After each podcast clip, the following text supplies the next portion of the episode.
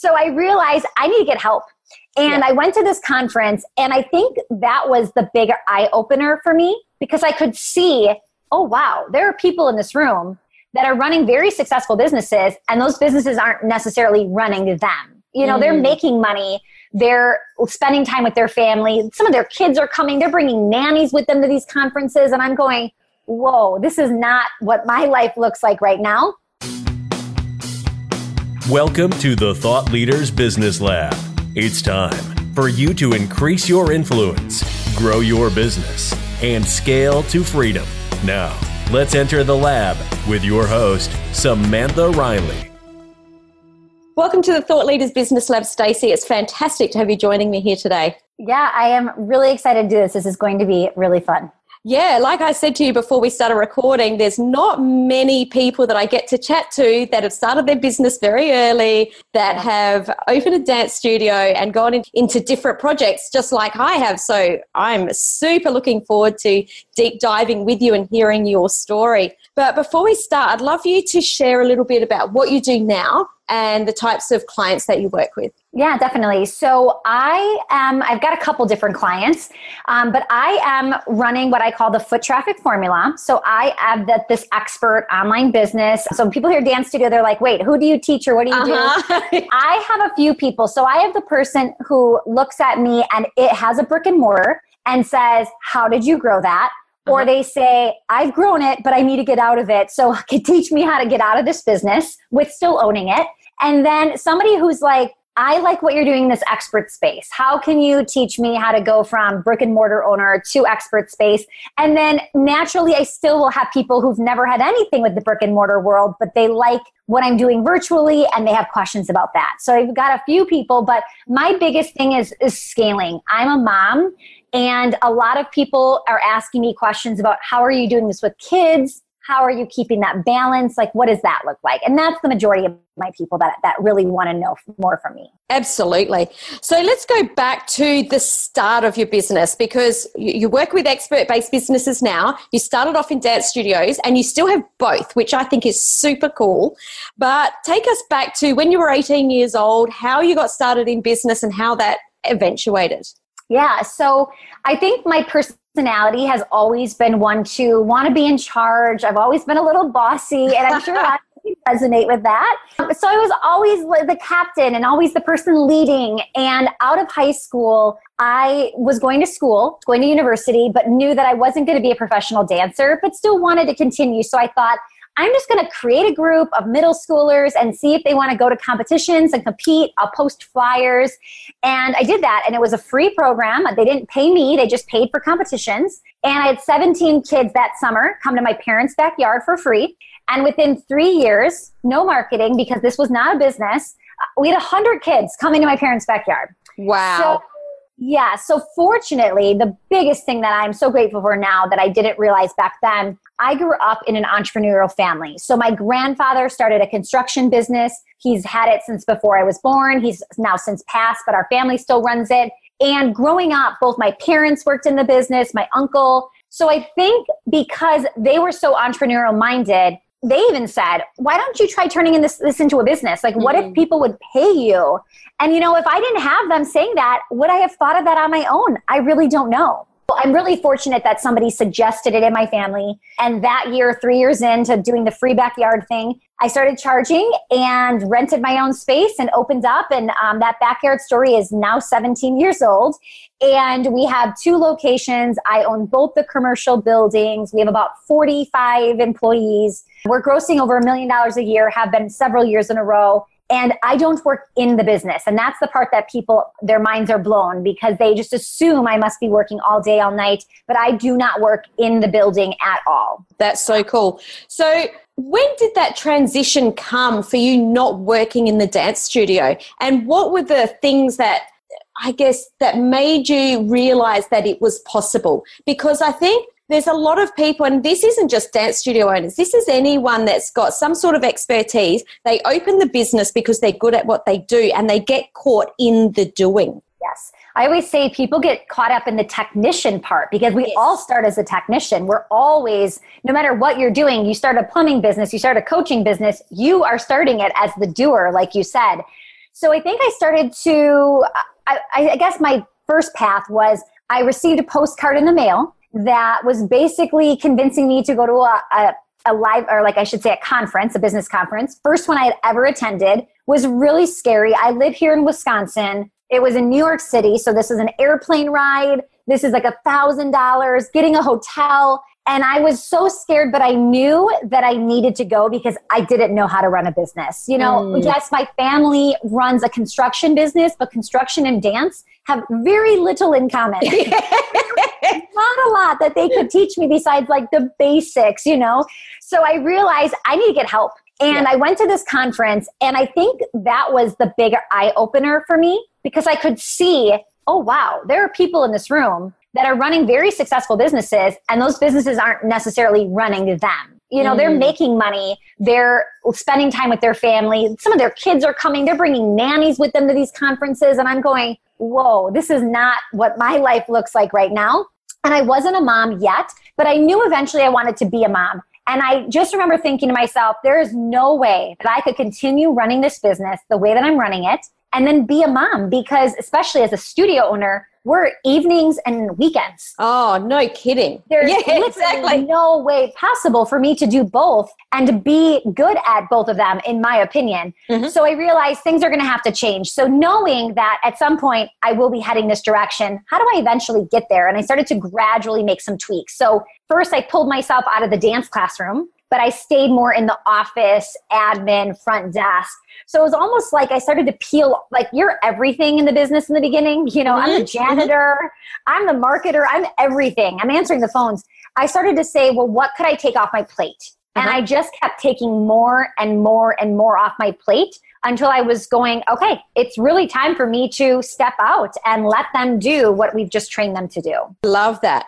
For people that are resonating with this story, what are the spotlights into who you hire first and how to hand off those tasks? Yeah. So, first, if you're not on board with even hiring somebody yet because you're thinking, I can't afford it, I don't have time to train, like the best phrase that I've ever heard with when it comes to hiring is if you don't have an assistant, you are the assistant. Mm. And that mm. means you are doing everything in your business that you do not need to be doing. So I think for all of us, it's different who our first hire is because we all have different strengths and weaknesses. There's a couple things. What's going to move the business forward, right? What's actually going to generate income, whether they generate it directly themselves or they take something off of your plate and allow you to generate more income. Those are two things that I'm going to look at first to say, where can I get the biggest bang for my buck here? Because in the beginning, a lot of us are gambling on, I can't really afford her, but I'm going to hire her anyway because I've mm. got to get this off my plate. 100%. But we need to see that money come back in as fast as possible, right? So if you can make sure that position is going to bring in money directly or allow you to bring in more money, that's the only way this is going to work without you having a cash flow problem. So I would mm. say assess those weaknesses and, and what, what you need to be taking off your plate that's going to help you do that. Yeah, and I love the fact that you touched on not only do you look at it in the person that you're bringing in might be able to bring in extra money, but in actual fact, it might be freeing up your time so that you can bring in the extra money. So it's really important to know where your zone of genius is. Yeah. So I'm somebody that's very quick very efficient. I'm short. Like if you send me this long text message, I'm going to respond back with K. Oh, like, you and I I'm are very, twin, twin sisters on the other I'm side just, of the planet. I'm just very short and sweet. I am not great in customer service because you might look at that and think, uh, I just spent, you know, 20 minutes sending you this email and your one letter response is not going to cut it. Now, obviously, when I'm in customer service, I'm better than I normally am, but I still might not be what my customers are looking for. Uh-huh. So let's say I know that I've got to get somebody in customer service to really give the customer service I know my customers need and want. Then that's perfect. I can outsource that. It's something that is not a very high price point that I need to pay it for payroll but it could free me up to go to getting back in my zone of genius like you said like i had to do customer service in the beginning but it's not my sweet spot. Mm-hmm. so as soon as you can remove those things it's going to be so helpful for you. Totally totally. You started this from zero. So you've grown from zero to how many students do you have now? Now we have about a thousand. Wow. So not only do you have a thousand students but you've also got your coaching clients. Yeah. What are some of the tips that you can give us around growing that and managing your time. I know that you didn't have children at the start, but there's also a transition where you're scaling and I guess you you know your children have come along and I guess we're scaling kind of forever really, aren't we? I was just going to say we're so this is what I've learned in 17 years. I am kind of like climbing this mountain. I'm, I'm working hard. I'm going, doing the things that I haven't done before. There's a learning curve. And then finally, there's this little breakthrough where you feel like, wow, okay, this is what I've been working so hard for. And it you almost stabilize a little bit where things just feel really good. And then all of a sudden I'm I'm getting a little bored. I like a yes. challenge and it feels too easy. And I'm like, what else can I take on? And then maybe that's when the second location happened or the online business happened or let's write a book. Let's build like have a podcast, right? So I really truly agree with you. I think you're right, Samantha. I think we're always scaling. It's just what stage are we in? Are we really actively trying to grow? Or are we kind of stabilizing the growth we just have yes. like just have had before we are ready to go again? Yeah totally. So right at the beginning stages when we're when we're beginning that scaling process when we're starting to you know we've got the money coming in or we've got some sort of income we can say wow we've got a thing here. We've actually got a thing. How do we then you know know how to manage our time or what are some of the tips you can give us to manage our time as we're going through that process? Yeah so couple things that we can talk about here is as you're starting to scale and the money is coming in, for me, one of the best places I can put that money is in building the team. Mm-hmm. So if if I am, you know, we're hustling or we're burning out a little bit. We can't do this forever, right? All of a sudden, there comes a point when it's just we need a little break, but we don't want the business to take a break. So when you can hire more people on and invest in your team, your business can keep really bringing in revenue while you're maybe slowing down a little bit in whatever season you're in. Mm. So I do think it's crucial that you are building your team because the team is what keeps this business continuing to grow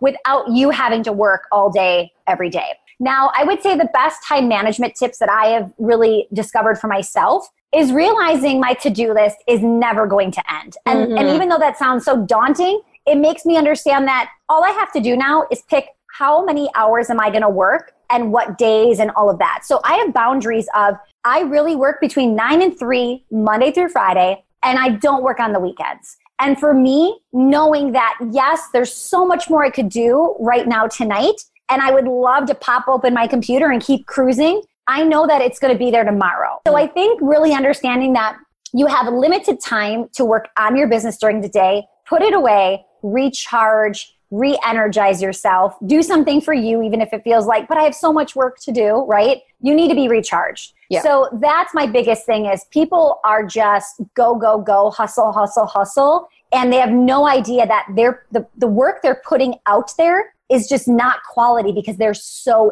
exhausted from what they're doing. And I think just to add on to that, what I've found is that the work will always be there. That always. if you don't put a stop on it, like it'll just, it's almost like it'll eat you up. I remember back, so I also had a dance studio. We also had retail dance stores. And I remember back when uh, when my kids are sort of five and five and ten, we decided that we'd take our first overseas holiday without the children. We would take mm. three weeks out of the business, and one week before we left, the manager of one of our stores quit. One week before we left, and I remember saying to my husband back then, "We can't go," and he went, "Yes, we can." Like. So what? Things will go wrong. We'll come back and we'll know exactly what needs to happen. And I've just come back only yesterday into the office after three weeks on the road again. And I think one of the beautiful learnings that I get from walking away from the business is going, okay, what broke this time? And understanding that something always yeah. is going to break. What broke this time? So then yesterday morning, the first thing I did was get on the phone with the team and go, okay, this is what I didn't feel when this, you know, I felt this didn't go really well. This is what we're working on for the next few weeks. These are the systems that we're implementing. Yeah. We need to have a look at how this works. And I think that that's a really important thing to take note that things always will break, things will always go wrong, but using it in a positive way and as, as a learning to be able to grow the business and take it to the next yeah. level. Well, right. It's it's making it stronger when you see like where are the cracks here? What's happening? So I think it's great for like you said, getting a way to see how the business is really running. Is it as well oiled of a machine as you thought?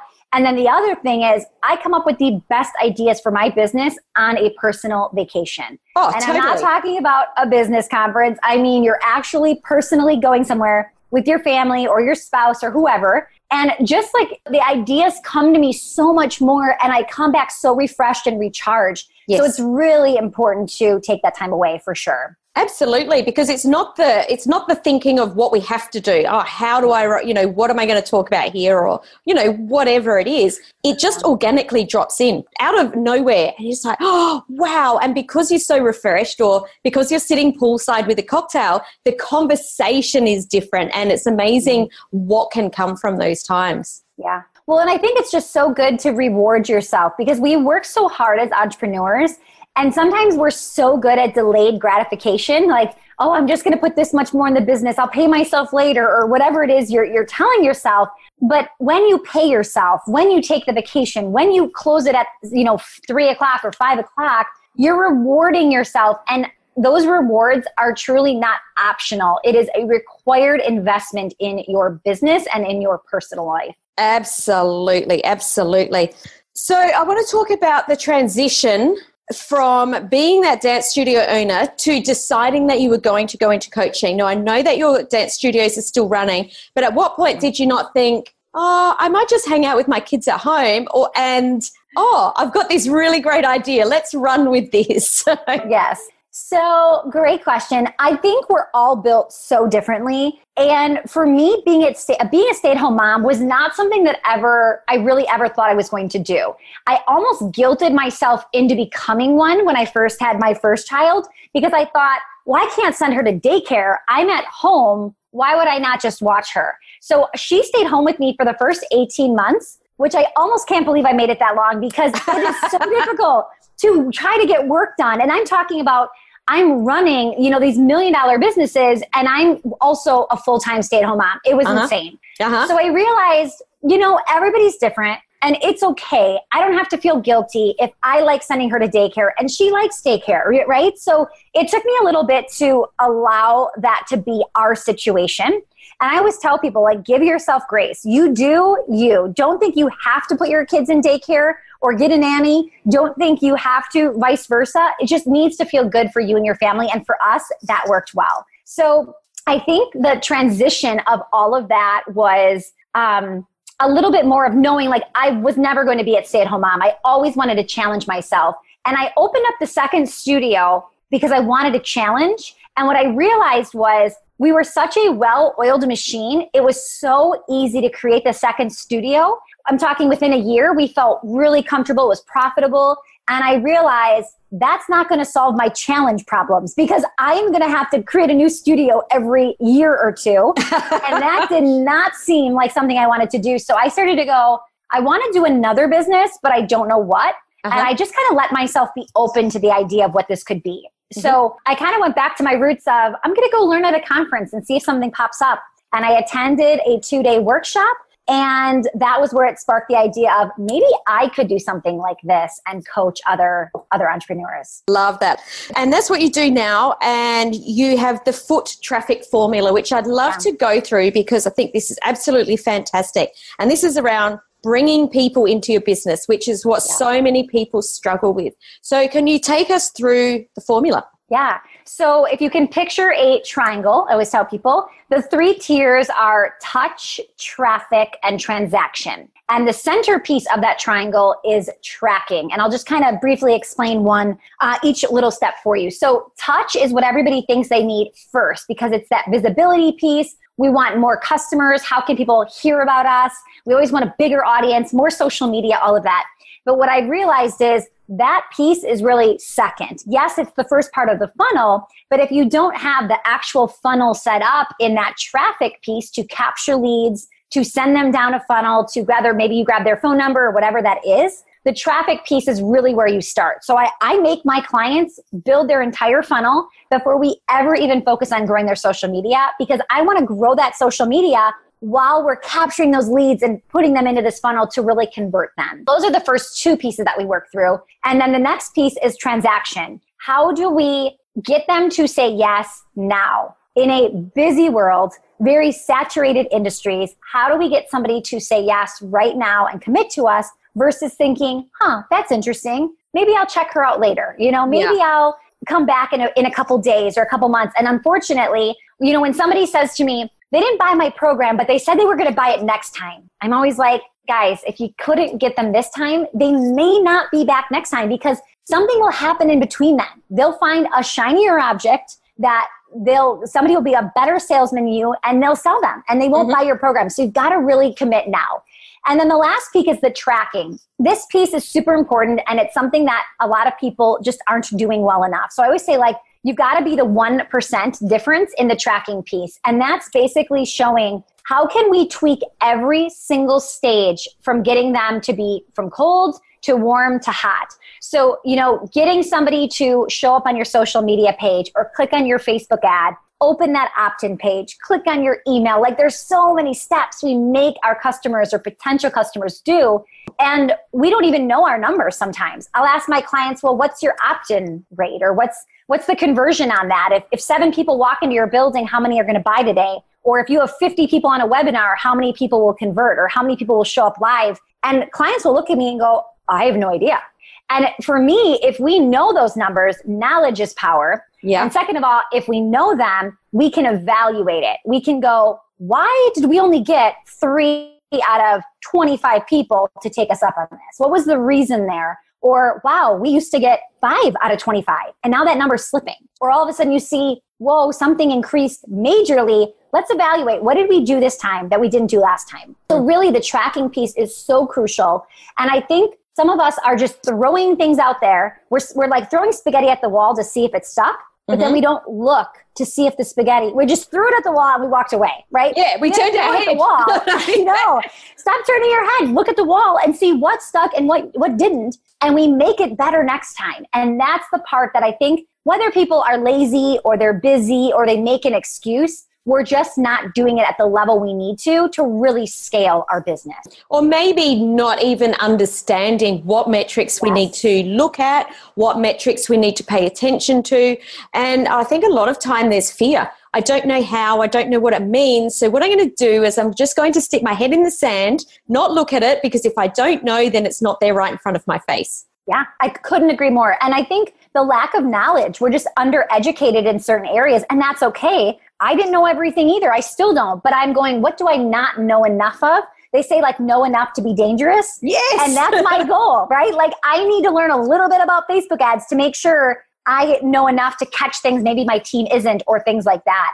So the lack of knowledge of five people jumped on my webinar and three bought. And this is a true story. One of my clients said, I'm going to scrap this webinar. It's not working. And I was like, three out of five people purchased your program. This is amazing. Yeah. You need to scale the visibility and get 100 people, 1,000 people. Then you're going to see true numbers. So you're right. It's like, it's not that she's lazy or didn't know. She was tracking, but she didn't know what was good enough and where what was successful and not. Absolutely, because at five people showing up and zero people buying, that's what needs a tweak. But three people buying for five, what? That's sixty percent. Oh. That's a sixty percent conversion. That is, and that is massive. And I know that is what you scale.